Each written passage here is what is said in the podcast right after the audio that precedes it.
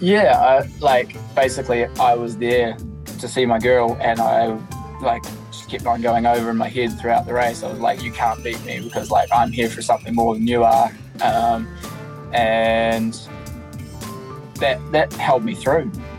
But the whole time, I was just like, "Oh well, don't stop, can't stop, keep going."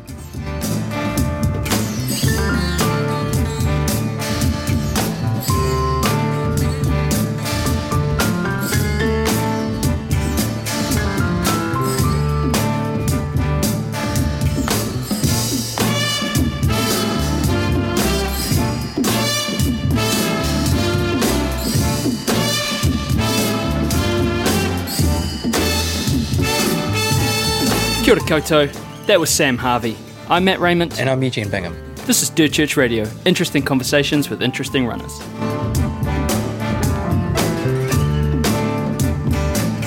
We'd like to let you all know that Scott Running, and you can find them at scottrunning.nz on the internet, are in receipt of the mighty Supertrac 3, which is the newest iteration of their gnarliest kind of trail work horse. Oh my goodness, these shoes are incredible. Apparently, they've uh, reinvented the upper, so now they are, they've got a mix of uh, ripstop nylon and thermoplastic polyurethanes. I don't know what that means, but apparently it means that the upper of the shoe is tougher. Um, anyone who's run in the shoe knows that the outsole just sticks like glue to wet rocks, mud, gravel. It just eats everything up. They're just so fantastic. We're stoked about it if you go to scottrunning.nz to check them out. The Supertrac 3. I rocked again my UltraSpire vest at the weekend. Yes, the It Zygos 4. The Zygos 4 uh, with my little phone pocket. Uh, just keeps on trucking. I cannot believe Yeah. it. Keeps going. Absolutely. We're keenly awaiting the arrival of the Zygos 5. Apparently, that's on the way as well. But a Zygos 4 Mm. from Ultraspire, just fantastic. Go to www.ultraspire.co.nz. And while we're here, we might as well talk about Further Faster, the best independently owned outdoor goods emporium in the known universe. Uh, go see Rocky, Badger, Jules, and the crew there. They will sort you out in Sydenham, in Christchurch, and Wild Things. Oh my goodness. Rob Bathgate at the helm. Amazing trail community. If you go to wildthings.club, DCR 2021 is the code. You'll get 15 months VIP membership for the price of 12, access to the shop, the discounts, the whatever the heck else they got going on there, peak bagging directories, and etc. etc. etc. Jet boils. Do it. It goes something like further, faster. There in Christchurch, Rocky is hairy and so is Badger. Jules is nice and Jacob is delicious. Go to further, faster now. Oh, Further, faster, there in Christchurch, Rocky is hairy and so is Badger. Jules is nice and Jacob is delicious. Go to further, faster now. Church Radio. Episode 181.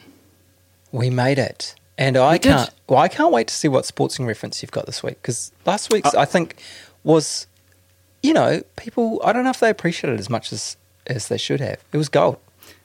I've got nothing. Uh, truly. Um, you got anything? 181. No, it's difficult. It's difficult. Um, look, it was great to catch up with Rob Hutchings last week, wasn't it? Absolutely. What a uh, a slight departure from the normal fare of being trail runners or runners who do other things to being someone who does everything. Um, but what a really deep conversation Yeah. with uh, lots of twi- and we were talking about it, weren't we, on our run on Sunday morning? We were like how it sort of twisted, twisted, twisted, twisted, and then Yeah, bam. yeah, yeah, yeah. If you are a generous dude. So yeah, if you haven't caught it, go and have a listen. Really interesting. I mean, you know, our catchphrase is interesting conversations with interesting runners, and Rob certainly is that. So, um, Yeah, and doing great things. So, yeah, yeah. Hey, you mentioning that run, it was great to catch up with you in the forest yesterday, and it was cool to bump into DC Alice Glen too. Yes, that was amazing. That Yeah. was really, uh, uh, that was cool. Uh, I've I've I've seen Glenn around a lot, a lot uh, in the forest over the years, and it's the first time ever got to sort of run with him for any length of time. So that was super good. Yeah, I noticed that he Super came, good. he came up behind us at a rate of knots, so he obviously slowed down to run with us. So thanks, Glenn. That's right, exactly. Um, speaking of going Just check and fast, see if these guys are okay. yeah, exactly. They seem to be going very, very slow. Um, speaking of very fast, this this week, Sam Harvey. Um, he, we've been meaning to get him on the show for a while, but yeah, what a, what a weapon. Yeah, I mean, he he appeared on the radar uh, at the uh, Riverhead Relapse, um, the backyard there, where he went toe to toe with Chris Bisley for several hours. Um, he raced his way onto the podium at Crazy K's 100 mile last year in second place, and then last weekend he he only went and won the Pigs Backyard Ultra in Dunedin, the last person standing after 32 yards. Yeah, Um, he, yeah, he's a, he's a driven, interesting young man who, mm, mm. you know, what a fantastic conversation it was. Mm. So really, really excited to bring you that. absolutely. How have you been? Yeah, I'm okay. I mean, we, we truck on, don't we? Like, I'm a bit grumpy, but I'll. I think I'm. If I was to take a uh, a barometer for most people at the moment, they'd probably fall somewhere around a bit grumpy. Or I think they would anyway. But I'm certainly reflecting that. But, geez, things could be worse. Yeah, yeah, um, yeah. Bit grumpy, bit hoha. It's just the way of way, way of the times, isn't it? Really, isn't it? Yeah. But yeah, it Yeah. was it was it was. I had a bit of a recovery week last week, running wise, and um, was a bit jealous of some people getting out and getting after it on the weekend, which was good fun. Saw some people have some good missions, and Reese Johnson and and um, yeah, Reece Johnson and Suter. Kerry Suter. Yeah, yeah. all the peaks. Yeah. Uh, in the I, I don't know how to describe the run, but it was uh, what was it? Uh, Tongariro Ngauruhoe and Ruapehu. Ruapehu, and in, in a sixty kilometer mission with some precarious scrambling. Yeah, yeah, yeah. I did a, I did a, I did a, a virtual park run and a very tame run in the forest. By comparison, Yeah, I, I can consider you'd be pulling a hard no on that one anyway. So rightio. Let's get into it. Stuff you should know. everything's cancelled. Yeah, No, uh, I mean, w- what do you expect? We are living in the middle of an international pandemic, and this time the race that no one thought would be cancelled the Northburn 100 miler and 100k, both bit the dust. So the shorter distances are still on, so hopefully people can get out and enjoy some time uh, on those hills. Uh, and that there's, I mean, the hills, they're, they're devilish. Yeah. Um, I'm sure Terry Davis will have some fun in store for you. And yeah, yeah. uh, Look, uh, I mean, it was you know lots of people really disappointed because I think some people had transferred from Tarawera to looking at you, Gareth, uh, to to Northburn, for instance, but um, it wasn't to be. Uh, but yeah, I'm sure people will get down there and, and have fun in those shorter distances or find some of the missions like people did for Old Ghost, which was supposed to be on Saturday. And there was a bunch of people, wasn't there, got out for epic missions in lieu of the race itself. But did you see that conditions on, on Saturday or over the weekend were, were horrendous? Um, I saw that there was horrendous. yeah, there was biblical rain, and it just made so conditions so horrific that some reckon it would have had a, had to have been an out and back anyway. So, I guess we're the gods endorsing the the decision to have cancelled the great race. But um, here's to a sunny and fulfilling 2023 for Old Ghost and all those other races that have been put off this year. Amen. One race that did get away was the Coastal Challenge in Auckland. It was the 20th anniversary. Mm.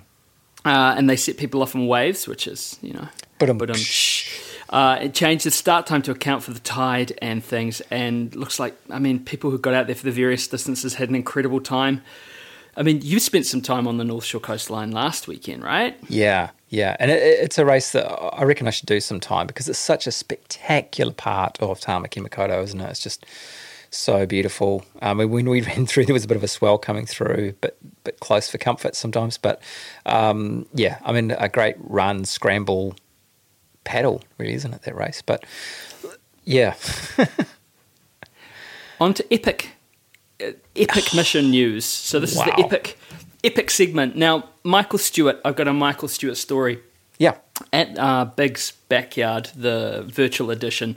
He was in the New Zealand team, and the dude was suffering pretty terribly with some, I want to say ITB and ITB issues. yeah, Um, and to the point where he was kind of coming in with, I think he got into the crowd in like 10 seconds to spare. He fell down the little hill. Yeah. You know, as you go onto yeah, I the gravel before Yeah. the motors. He rolled down there and he was just roaring and he ran into the corral and his his uh, his partner handed him a pie, like just handed him a pie, and he just set, set straight off again. And you could hear him just roaring in the bush, like you just hear him like ah! in the bush as he went off around the corner. And apparently, you know, and everyone was like, "Well, that's him." Yeah. that's him done for because you know he, but apparently i think he went on another three laps or something ridiculous tough. Well, Yeah. look, he proved himself to be so tough um, at the weekend as if we didn't need more evidence. But he set out last week to undertake a triple SK in the Tararuas. And boy, oh boy, or, or was that girl girl? I'm not sure. If he didn't go and bloody well do it, some 87 and a half hours to become the first person to have completed the triple. Um, all three SKs back to back. So 240 kilometres in total and a couple of Everests worth of climbing um, main range in 29 hours, Tarn in 29 hours, and valleys in 29 and a half hours.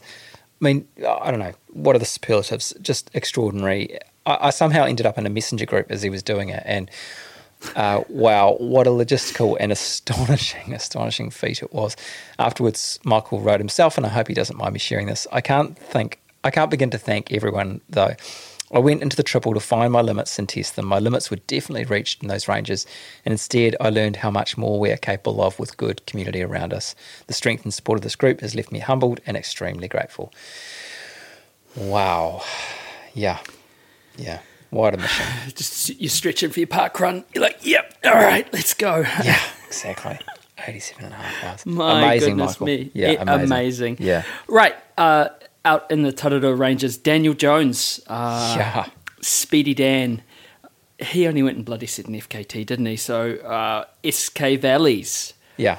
FKT fastest known time 71 kilometers 3000 meters of climbing with plenty of scrambling and crawling in 10 hours and 50 minutes and that's just that's crazy if if Daniel Jones is taking 10 hours and 50 minutes to do something it's just hey you Well, go I, like, saw, oh, I saw some people saying, like, how did he manage to follow the track? He, he was going so fast, you know, like it sort of blew people away that he was able to keep on keep on track going that fast. Um, so yeah, it really says something about the capability of the man. Mm. And according to the FKT website, the fastest time that we could see was set by Marty McCrudden, which was 13 hours, 10 minutes in 2020, solo unsupported. Uh, Mm. It's unbelievable. Three hours.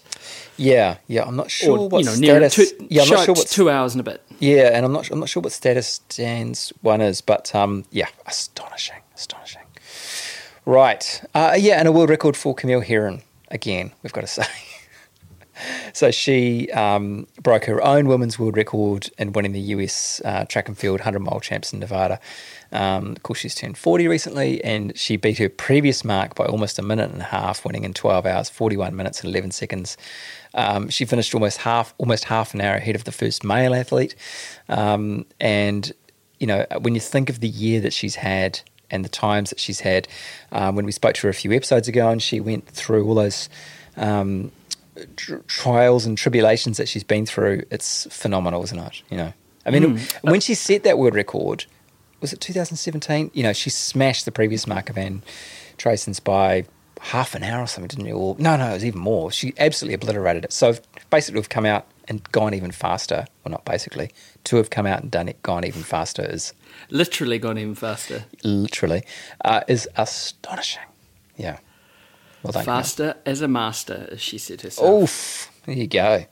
Radio. Let's get into this week's Greatest run ever. Greatest run ever. Greatest run ever, which is the part of the show where we ask you to write into us and tell us your greatest run ever.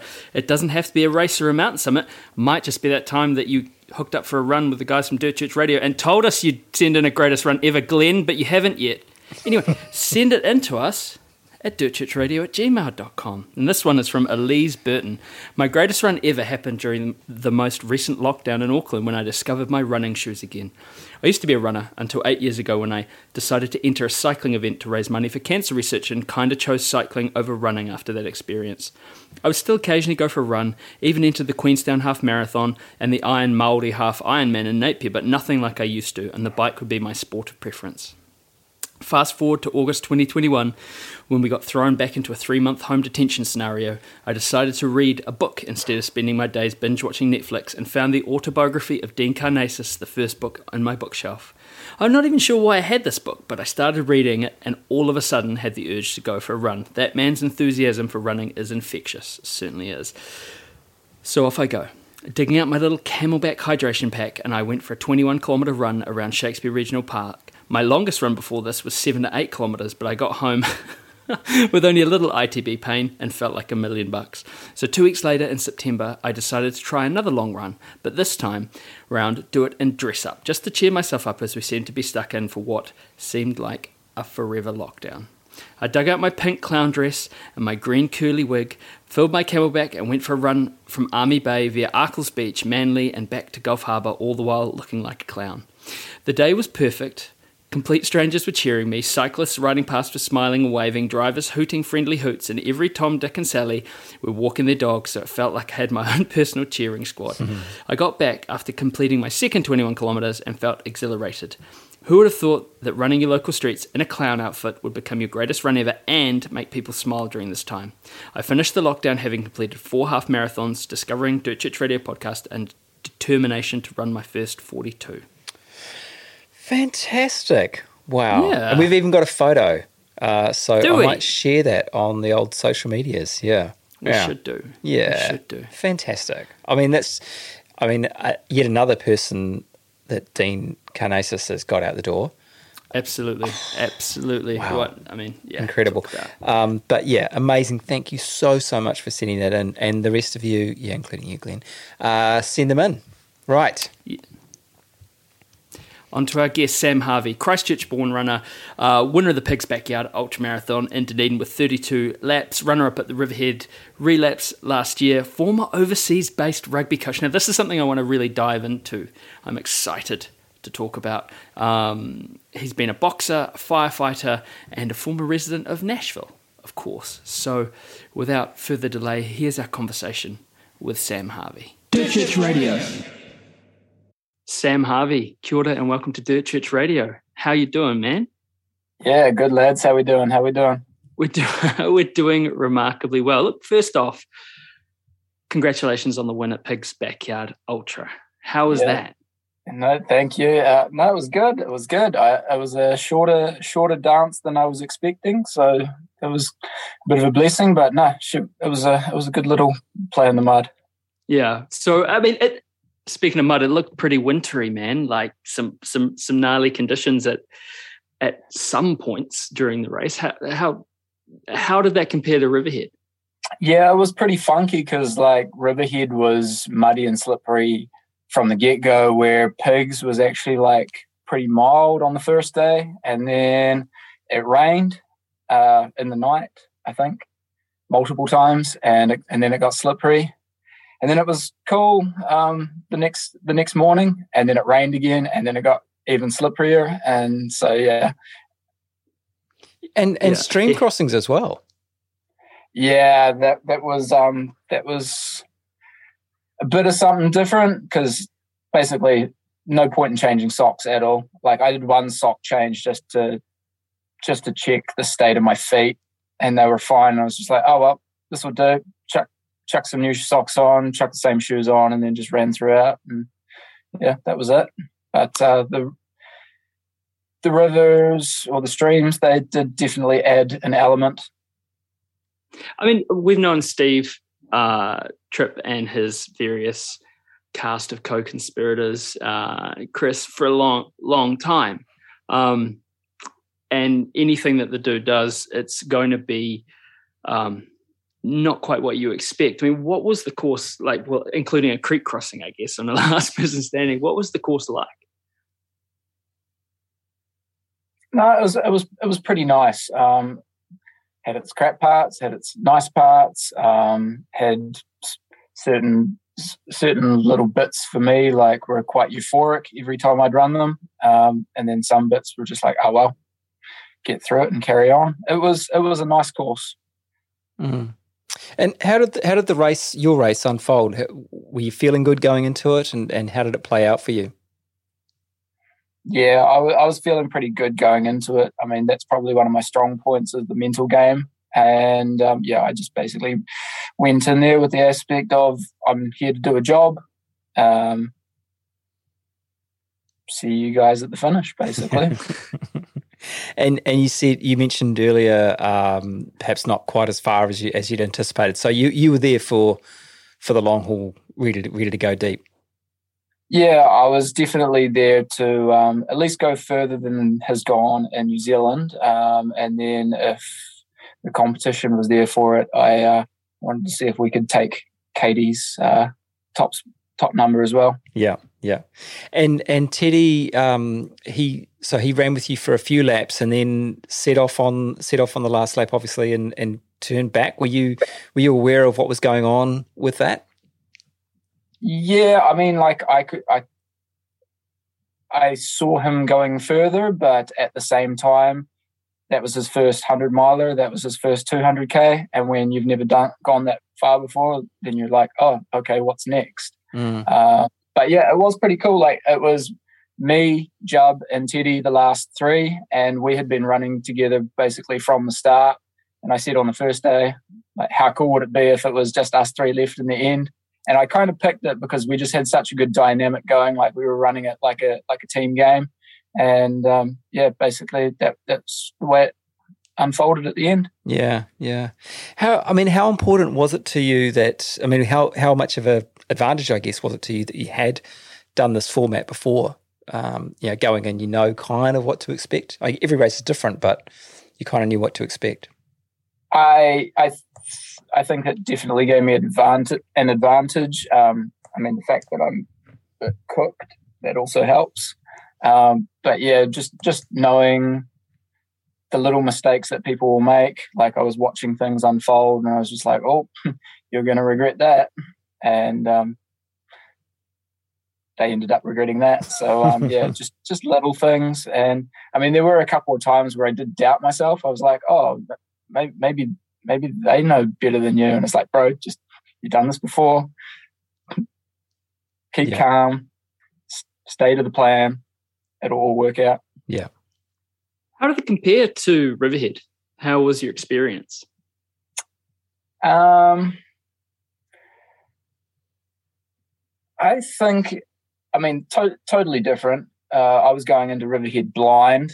Um, I'd only heard about the race like maybe three weeks prior or something. Like I I got in real last minute to Riverhead and I'd never even heard of the format before I like discovered it on on on my entry. So um yeah, I I had no idea what I was getting myself into then. Um I did quite well, which was cool. Um this time yeah, I was I was going in there to do a job, so it, it was a little bit different. I mean, when I went into Riverhead, I was obviously trying to get that golden ticket so I could get to Tennessee and see Anna. Um, now Anna's in New Zealand, so I'm not really running to try and get to Tennessee to see her anymore. I'm just, I don't know, running to prove a point. What's that point? I don't know. Just see how much more cooked I am than all the other runners. I just want to see how far I can push push the envelope. Yeah, that's awesome. And like, you had a real impetus to be at uh, at at relapse, you know, and I am really keen to talk about you know Nashville because I talked to your crew uh, chief Wyatt. Is that the dude's name? Uh, probably Reese. Reese, and, that was it. Yeah, he had a mustache.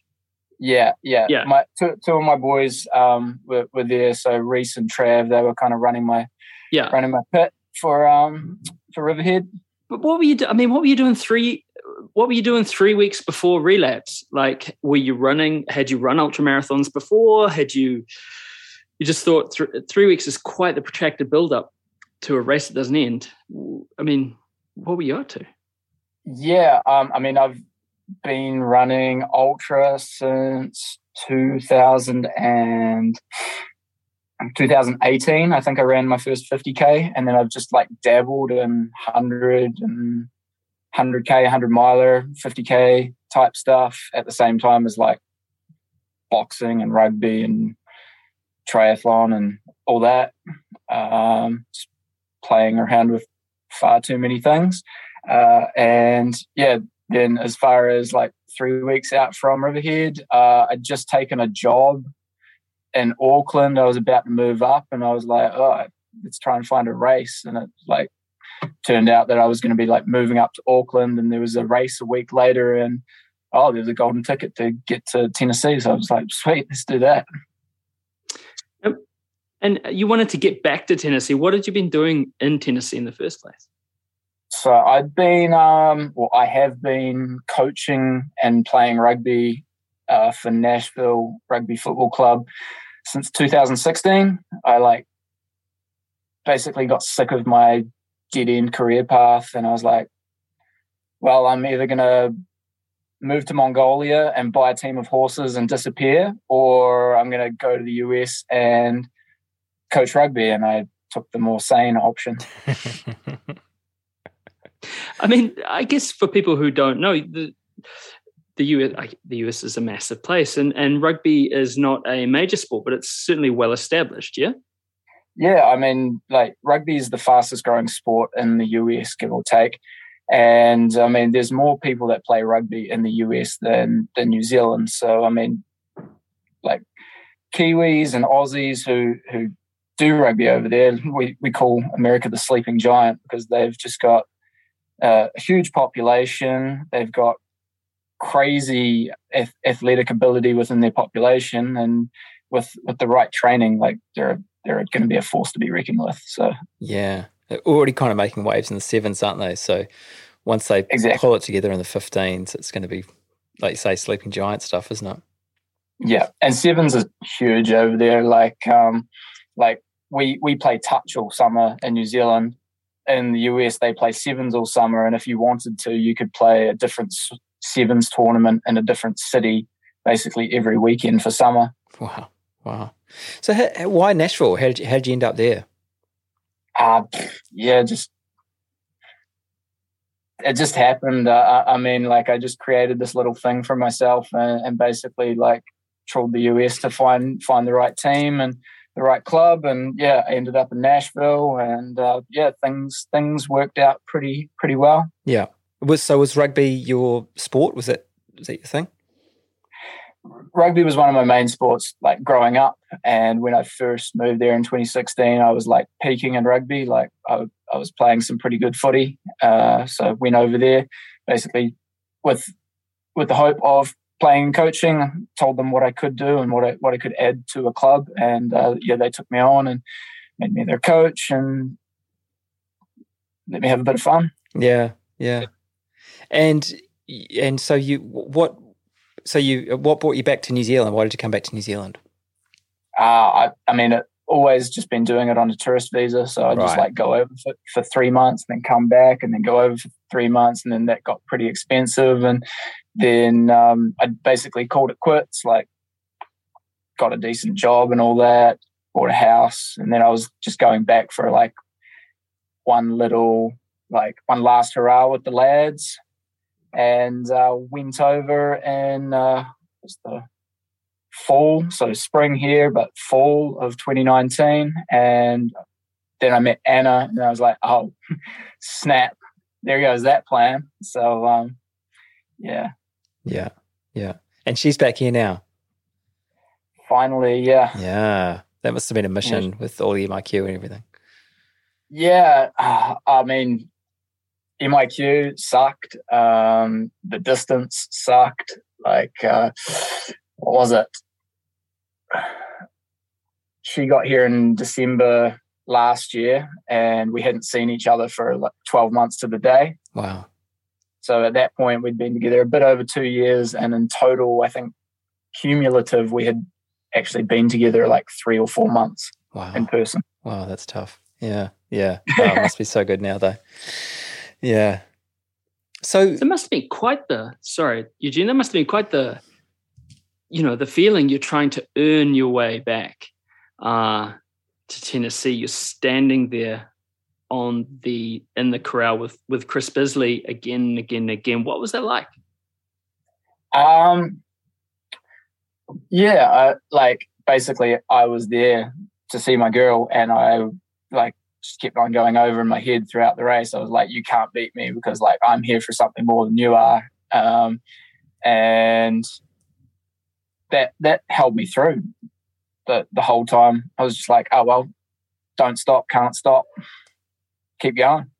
Uh, but in the end, I I just did did some silly moves. Um, maybe pushed a little bit hard, and um, and then obviously like maybe wasn't as hard as I possibly am now, and yeah, ended up stuffing my knee. So that pulled me out.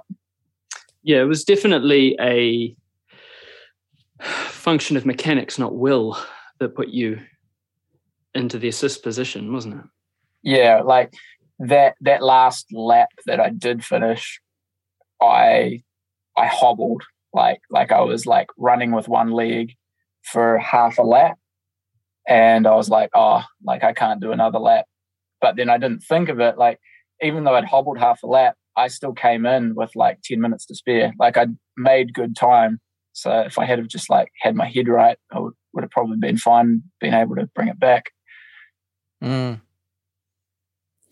And I mean, that was, that, I mean, it was astonishing watching it. Um, your your determination and mental fortitude was was evident for everyone to see. Where does that come from?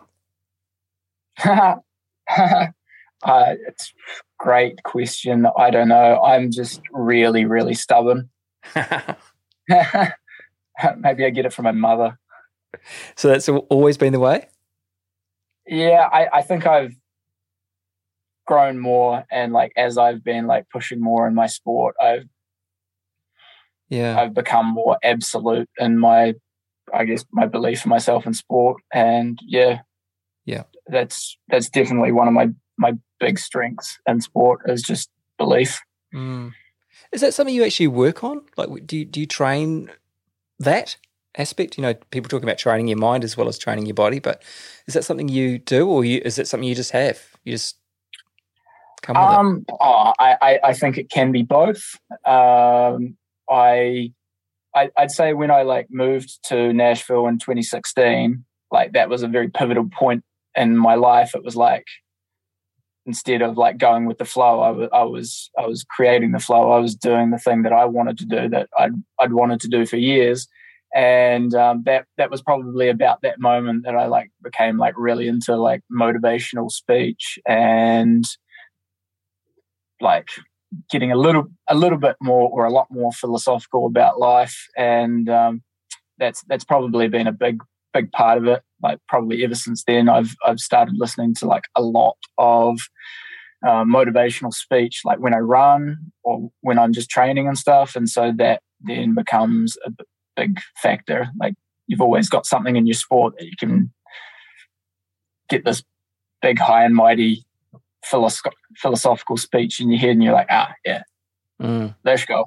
Mm, mm. So you you're sort of always chasing something bigger than just, oh, my leg hurts. Yeah, yeah. I mean, like at the end of the day, I'm here to try and inspire other people to push their limits. And if I have in the back of my mind that there is a limit, then um, I'm not going to go very far with, mm. with what I'm trying to achieve.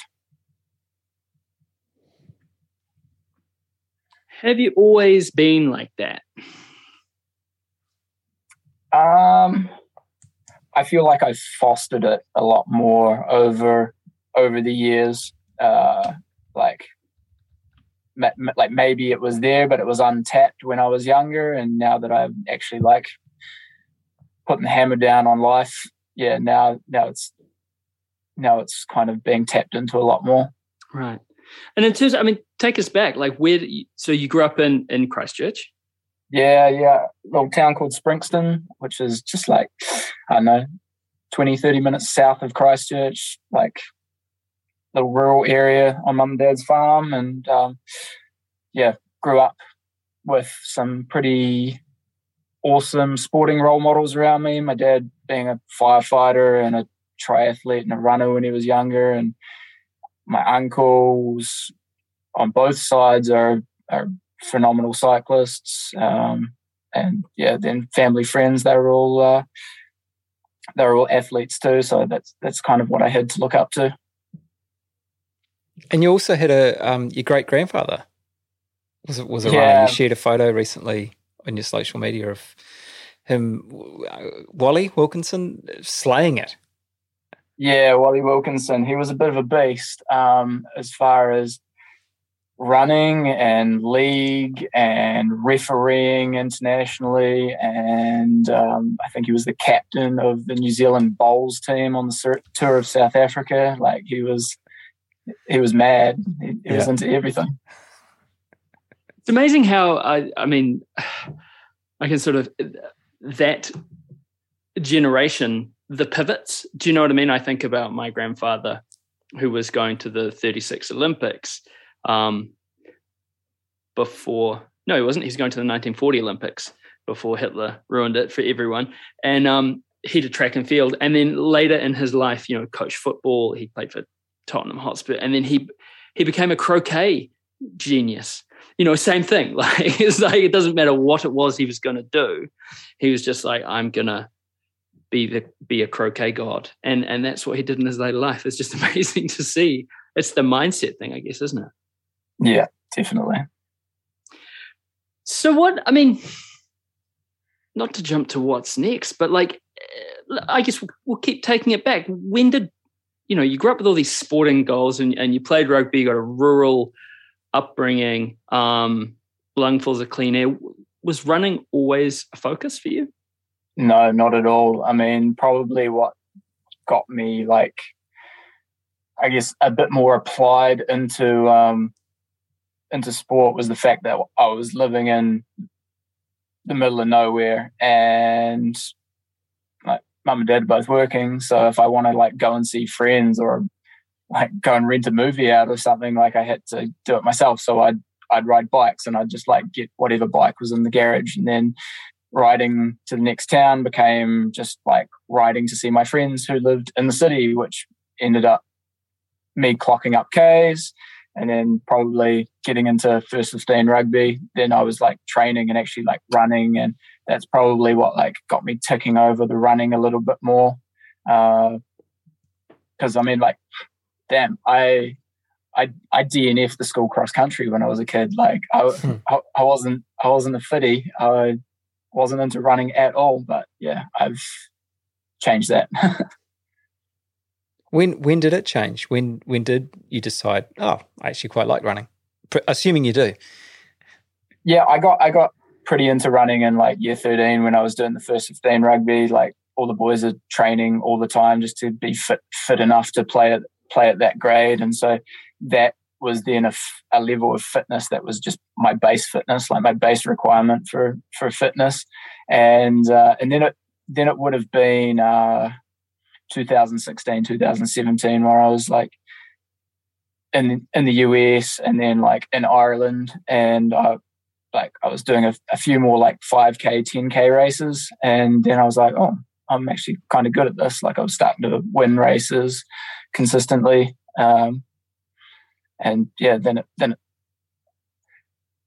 then I guess it was only a year later that I took on my first ultra. Mm. and So- I jumped from like 5k 10k up to 50k Wow. So when, when was that? And what and what was it? Um, so I had been racing like those these five and five k series over in Ireland, and um, and then yeah, doing a bit more sport, doing triathlon and stuff in New Zealand, and then end of 2018, I would have done crazy k's um, at Orton Bradley and done the 50k, and like slapped that pretty hard, not knowing what I was doing. Came out the gate flying, got told like because it like comes around through a through an aid station every every lap.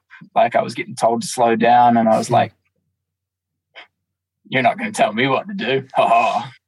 And uh, yeah, by the that's a that's that's four laps of a 12.5k course, and I think it was um, by the end by the last lap. There, there's quite a good descending bit, and I just busted my quads, and like even walking down was agony Yeah. Yeah. Wow. but I still took the W, and then I was just like, oh, okay, this is cool. Yeah, yeah. Hey, speaking of crazy K's, at um, Crazy K's 100 miler last year, you came into that that transition and it was all on by the sounds of it. Um, Yeah, take was- it, that was- take it. Tell us fun. about that. So it was you and Glenn, wasn't it? I think Glenn Sutton.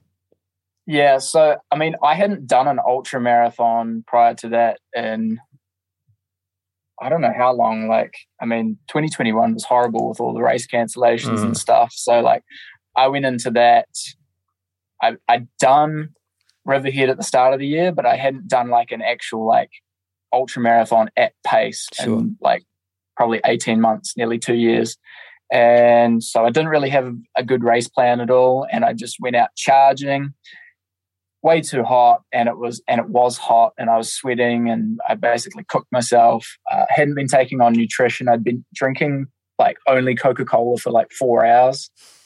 So I like had no salts going in and yeah, I I cooked my chook and like I was like almost had a collapse moment.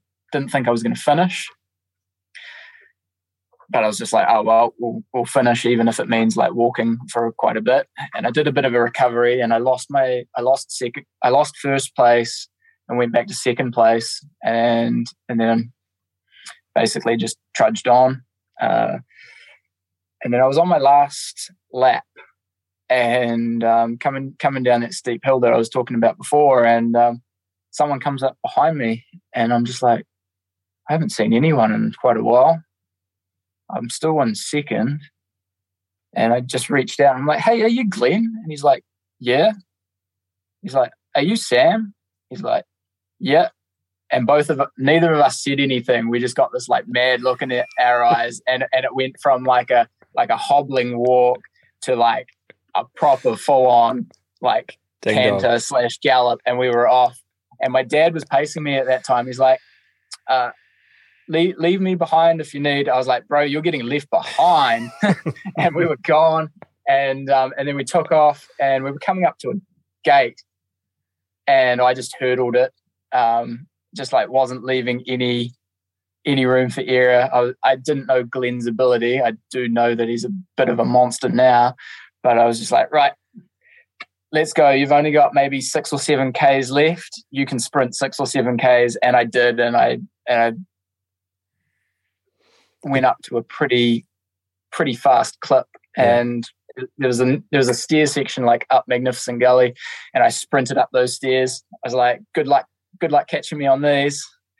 Um, so yeah, that, that was fun. That was one of my highlights so far in my ultra marathon career is just being able to like put together 100 miles, but then like having a, a six kilometer sprint to finish. Mm. Madness. What is it? What's your approach to training? uh, my volume isn't as high as like you would expect with the sport that we do. Like ideally, I would like to be doing 100k to 100 mile weeks. Uh, I'm just not, uh, and haven't been for like quite some time. Uh, I'm, I'm probably doing like 50 to 80k weeks when I am training good, and yeah, I, I do a good bit of strength work, which probably helps, and uh, and then I bike to and from work every day. Just a little 15k bike down Great South Road, which I think helps with my conditioning and seems to be working pretty good at the moment. Mm. And to wonders for your peripheral vision as well, going, biking down Great South Road every day. Um, I guess it really is. a bit- I mean, you seem how, if I may ask, how old are you? I'm 28. You're 28 years old, right? You seem exceptionally driven, and that's what's come across. And that's that's that's a. Please don't take. I'm not trying to dig for. There's no pivot here. You know, like I'm not trying to like aha moment, but you seem so exceptionally driven. Um, and it just, what is? I mean, is there an end state for you? I mean, because if you if, if you think about sort of ultra marathon running, you're traditionally, you know, you're in your you're getting into your prime, but you've got a long way to you've got a long road ahead of you, which is awesome. What's drive you know, what's driving, what's the end state? Yeah, I mean, like as, as you've said, like I am pretty young for ultra marathon, and that excites the hell out of me because I'm like, sweet, I'm I'm like going good, and I'm at the start of my career. Like, provided I don't do anything silly and damage myself, like, like we're in for a good run here. Like, this is this is going to be quite fun. And yeah, I just want to push as fa- as far as I can. Like, I want I want my children and grandchildren and so on to be able to look back at, on me and be proud and and like like use that the same way that I use like my parents and great grandparents and great great grandparents as uh, inspiration for for what I can do. So um, yeah, I just want to push it as far as I can, and that excites the hell out of me. Mm, mm. You also, I mean, you're also someone who's not afraid of saying, "I'm going to do that. I'm I'm Mm. here to I'm here to do the business." Um, you know, I guess the Kiwi kind of way is a bit sort of, "Oh, well, we'll, we'll see," you know, hide, you know, hide hide the light under a bushel kind of thing. But you, you're not afraid to, to do that. That's is that that just part of who you are, or what motivates you, or what is it? I mean, like I don't want to be all talk or anything, so I try not to talk too much. But at the same time, like if you back yourself and you're willing to make a statement, and then you're going to follow through on that statement, then hell, Mm. go for gold. Mm. Yeah. I remember at the two, oh, which Olympics was it? Mahé Drysdale um, saying quite openly beforehand, oh, I'm here to win the gold medal. I'm here to win the gold medal. And I remember being struck by it being very un Kiwi. Um, And then correct, uh, I stand to be corrected, but I think he's born in Australia. So I was sort of going, oh, that must be his Australian side coming out. You know, because Australians will say that sort of stuff, won't they? Kiwis won't. But when you think about it, it's like good on him. He believed he could do it. He, uh, you know, he had the he had the had the talent. He he knew he'd done the training. Why not? You know. Yeah, I, I mean, I, I I think New Zealand culture is terrible for tall poppy syndrome. Like, like Too right. pe- people Mm. who people who overachieve are massively scorned, and I mean, there's a there's a reason why there's a massive mental health crisis in this country. It's like if you stand out, you're going to get shot down. So Hmm. like, don't don't don't be fantastic or anything because Mm, nobody wants you to do that. mm, mm. Yeah, that's right. It's a it's a strange mix of mentality we've got going on here, isn't it? But yeah, yeah, you you've done boxing as well. That helps with the mentality. Yeah, yeah. I did. Me, me, and my two brothers we were boxing for a while. Um, that was that was pretty sweet. I was fighting from 2016. I think 2016. I had 2017 off, and I fought 2018. Uh, yeah, and then 20, and I was supposed to fight 2019 as well, but some, something happened. I can't remember. Have you hung up the gloves for good? Do you think, or Uh, yeah, I mean, I love a scrap. I, I, I love a good do you? fight. Yeah. but um, for for for longevity, um, it's like it's it's it's not good for you, man. Like Yeah. I love the sport, but at the end of the day, getting hit in the head Yeah, yeah. is actually really unhealthy. Like, What's the difference? bet- it- it- It's fully the difference between like ITB and TBI, right? Like the two things both hurt, both very different. You know, I know which one I'd rather have. Yeah. Um, yeah, you're right. I was, I was listening to a podcast the other day. Uh, this is such a meta thing to say on a podcast. And this guy, he was like, "Yeah, I, I got really good," and he was he he worked up to the point where he was a sparring partner for a professional boxer in the states. And then he said this guy hit him one day and hit him in the head, and he had to kneel down. He said he was sore for about four days afterwards, and it was the first sort of realization. And he was a really high level sort of amateur boxer and won fights, and this professional boxer just clocked him one and and rung his bell really hard. And he said, if this is as hard as these guys hit, and he's hit me once, like I just having none of it, and that was that was him. Yeah, I mean, I was I was playing pretty pretty good rugby and fighting at the same time, and so Monday, Wednesday, Friday, I was doing boxing training and sparring. Tuesday, Thursday, I was doing rugby training, and Saturday I was playing rugby. So I was getting hit in the head six days out of seven, and like it got to the point where like a light tap and I would just see black, and I was Right. yeah, Yeah. let's let's let's not do that Yeah. anymore. No. Yeah. What position were you playing uh, playing rugby? Uh, so I'm not built for it, but um, I I played a bit of hooker and um, yeah, and then a lot, lot of flanking just because like I like to run all day. Sure. But um, yeah, and fight. it, it would surprise a lot of people because I I would play hooker and I would play prop and I'd play it in like Div two rugby, and I mean I'd be the lightest guy on the field and I'd be in the front row, but I know I had good good technique and um, I'd I'd puzzle the other guys for the ball. yeah. Well, I guess one thing that's coming coming through, Sam, is is it's it's the if you put things down on paper, right, and you go, oh, like here's the, you know, here's how much I run, or this is how much I weigh, and I, I play prop. You know, I've, I'm a first row football player, uh, but it's everything you're talking to. It's it's it's that sense of I can do this, and I don't think it's a particularly arrogant thing. It's it's it's that sort of belief and tenaciousness, really. Yeah, no, definitely. I mean, I guess I've always been someone who just like I'll give it a go. Like, don't know how to do it, but I'll figure out how to do it. Yeah. Which is why I guess, you know, you can turn up to a, a, a backyard ultra three weeks after first hearing about it and, you know, push someone like Chris Bisley to the limits. Mm. You know? I mean that's that takes belief. It takes courage.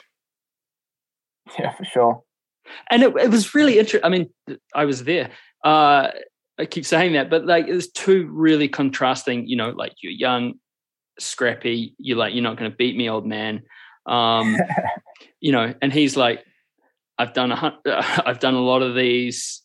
I've it's just two different people at two very different ex- at points in their life. You know, like almost that kind of pivotal, like you know, I've got three kids. This is actually a holiday for me. What are you talking about? Versus like, no, I'm going to go see the love of my life. It was really, it was, it was super intense. And I think that's the beauty of our sport is it's always what lies behind, like what's the motivation and and and, and the stories are, are the most incredible parts.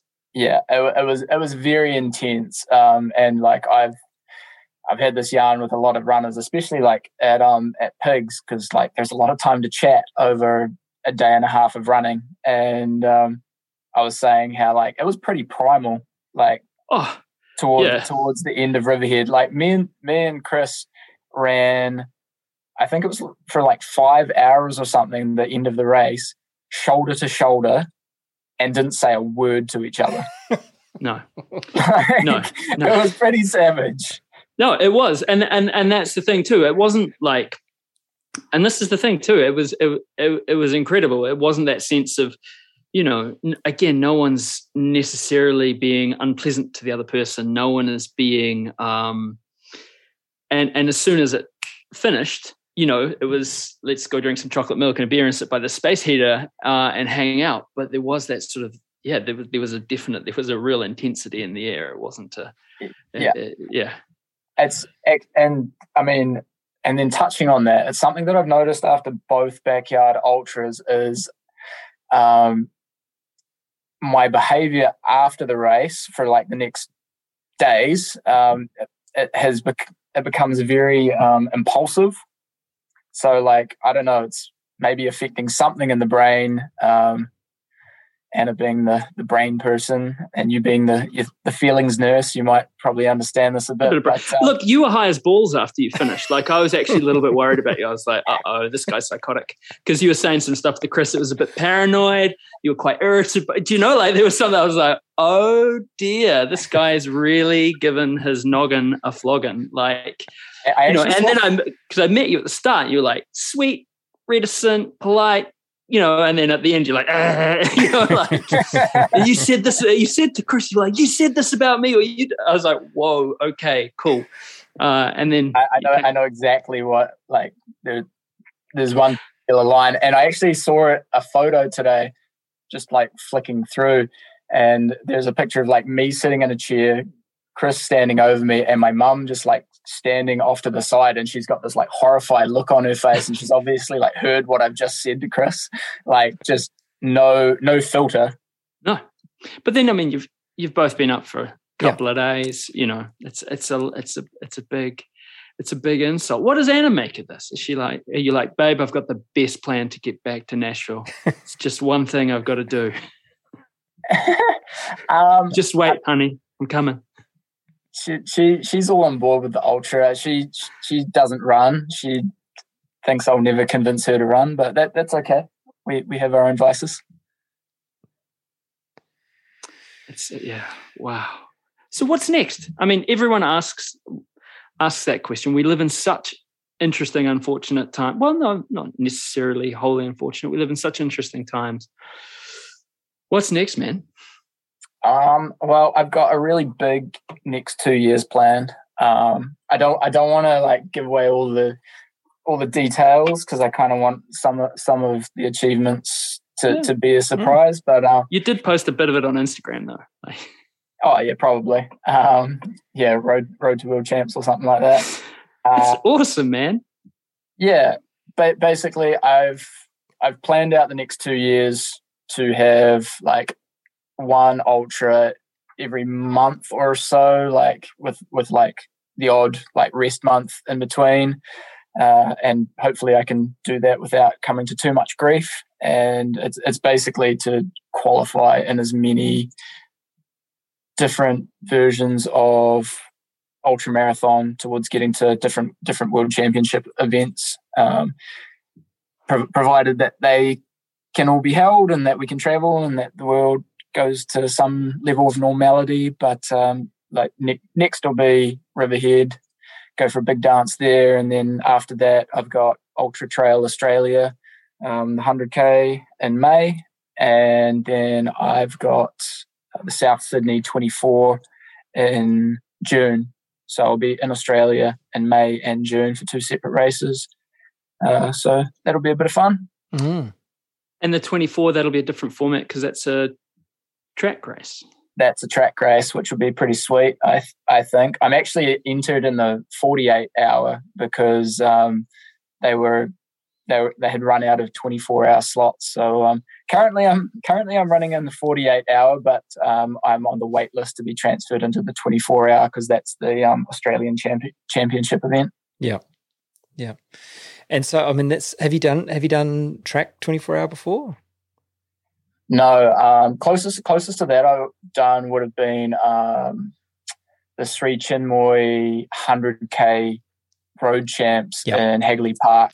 Uh, that was that was my first 100k race, and I did it in the wrong shoes, with the wrong training, with the wrong nutrition, with like just the wrong everything, and I was I basically collapsed at the at the at the 50k mark like no body control like Yeah, couldn't even hold myself up.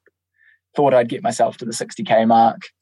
Ended up like pulling pulling myself together and, and making the 100ks but yeah, yeah so i think it'll be similar to that but i'll do it right. Yeah, yeah. This- now you got that knowledge, yeah. And so, are you, you going to go? You've got your silver ticket to the. I think they call it silver ticket, the silver coin, didn't they? To um, the virtual world champs. Are you going to toe the line there? absolutely so um that that's that's my october race so um be tying the line with um absolute machines best of the best of the best in new zealand backyard ultra. So that'll be that'll be pretty exciting to see what Mhm. we can do there. Mm, and hopefully we can uh, get a get a slightly better result than than the last one. Yeah, Do you know where that's where's that happening? uh i believe it's going to be riverhead again. Sean don't shoot me if i if i got that one wrong but i'm pretty pretty sure that it's still going ahead at riverhead we've got to get some equality in that, don't we? We've got to get some. There's got to be a, I- a vert uh, rule I am for all- for the global races, eh? I'm all about that. I think it's uh, uh I, I mean, I was doing the math the other day, and I think we've got about the same amount of vert on pigs and the same amount of vert on Riverhead as they do at big. pigs. So we can't actually complain too much, considering that the world record has been set on that course. True, that's true. and it's that and it's that whole thing isn't it it's the you also balance it against the you know the athletic achievement of the of, of the person you know like you had seven meters of vert but yeah you were running aerobically for 420 per k for like a hundred miles. You know, like you go like, oh, that's not. It's like me sitting watching the Winter Olympics covered in like barbecue sauce, going, he should have stuck that landing. You know, it's, it's some comparisons. Not that I did that this time. Uh, some comparisons don't make sense. Yeah, but you you mentioned uh, right at the start of the conversation about wanting to chase uh, like what Katie achieved at Bigs and so on. So you've got you've got big distances in mind. Yeah, I've got some pretty big distances in mind. I I really want to push things this year and next year. Um, basically, stamp a mark in the next couple of years, and then and then figure out what trajectory I'm on in ultra. Um, whether that just be doing every ultra distance event, or whether I find something that's that's my forte, and and then really going after that. Mm. Um, mm. What do you? I mean, there's there's a difference, isn't there, in doing those sorts of? They're almost. I was going to say they're personal challenges, but they're not of the backyard format and the 24 hour format versus a race. So, do you have a preference? Um, I really, really like the backyard ultra because, like, what other format is there that allows you to line up hour after hour with athletes of varying abilities. Like, like there's probably people that were running at Pigs over the weekend that run a faster 100k than me and a faster 100 mile than me, and there are people that have maybe never run more than a half marathon, but we were all towing the line and we got to have conversations because like there's no point in running fast. So like there's a whole heap of people with different abilities finishing their loops at the same time and having combos throughout, I mean, that's amazing. Whereas, like, you go into a 100K or 100 mile race format, like, you're gone and then you're by yourself a lot of the time for that entire race and there's no chat. Very true. Yeah, I always, I, I always thought of, thought of that. We had a friend who was a very good runner and he would, his name's Nick Johnson, and he won the Xterra series like it's just that might have been the Nick Johnson run solo series by himself because that's all you know he, he, wasn't running with anyone else after the first couple of hundred meters. And I always thought as awesome as that would have been it, yeah maybe it felt a little bit lonely I don't know if it did but yeah it's the thing of being hunted right? Yeah definitely. You got a target on your back. But I mean yeah there, there's there's beauty in all racing so. There definitely is. Sam thoroughly enjoyed this conversation with you, like 100%. And I'm going to ask you the question that we ask everyone who comes on to Church Radio, and that's Sam Harvey. What's been your greatest run ever? Oh, that's really tough. I've I've been listening to Dirt Church a lot um, over the last couple of months, just as like study.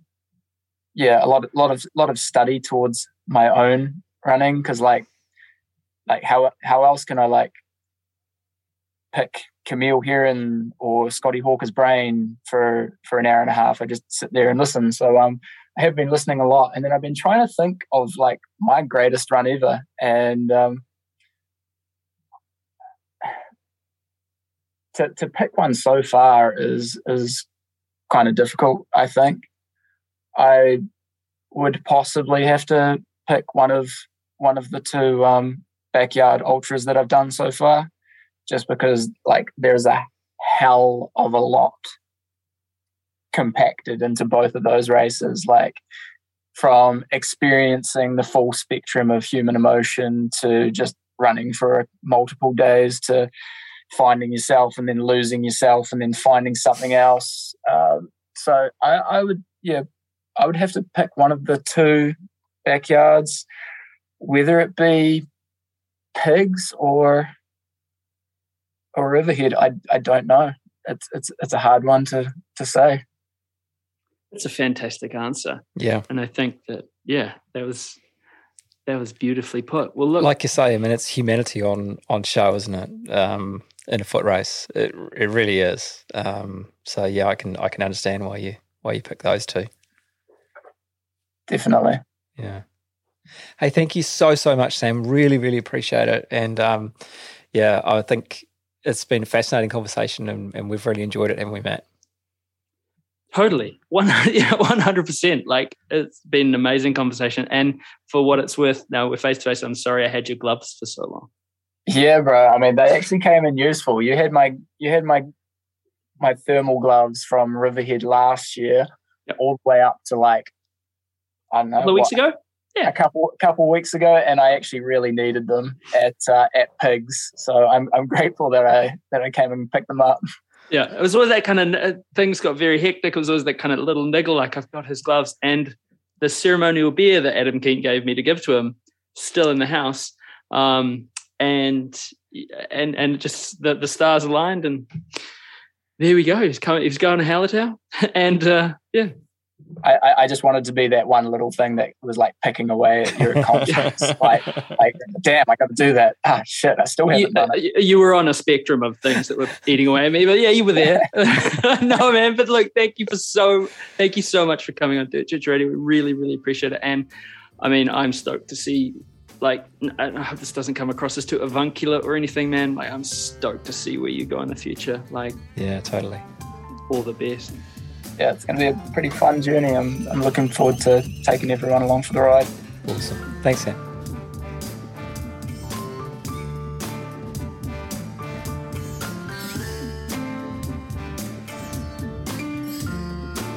Thanks, Sam. Um, it's going to be fascinating to see what he does uh, in you know in races to come, including in that uh, virtual world champs that he has the, the silver ticket for.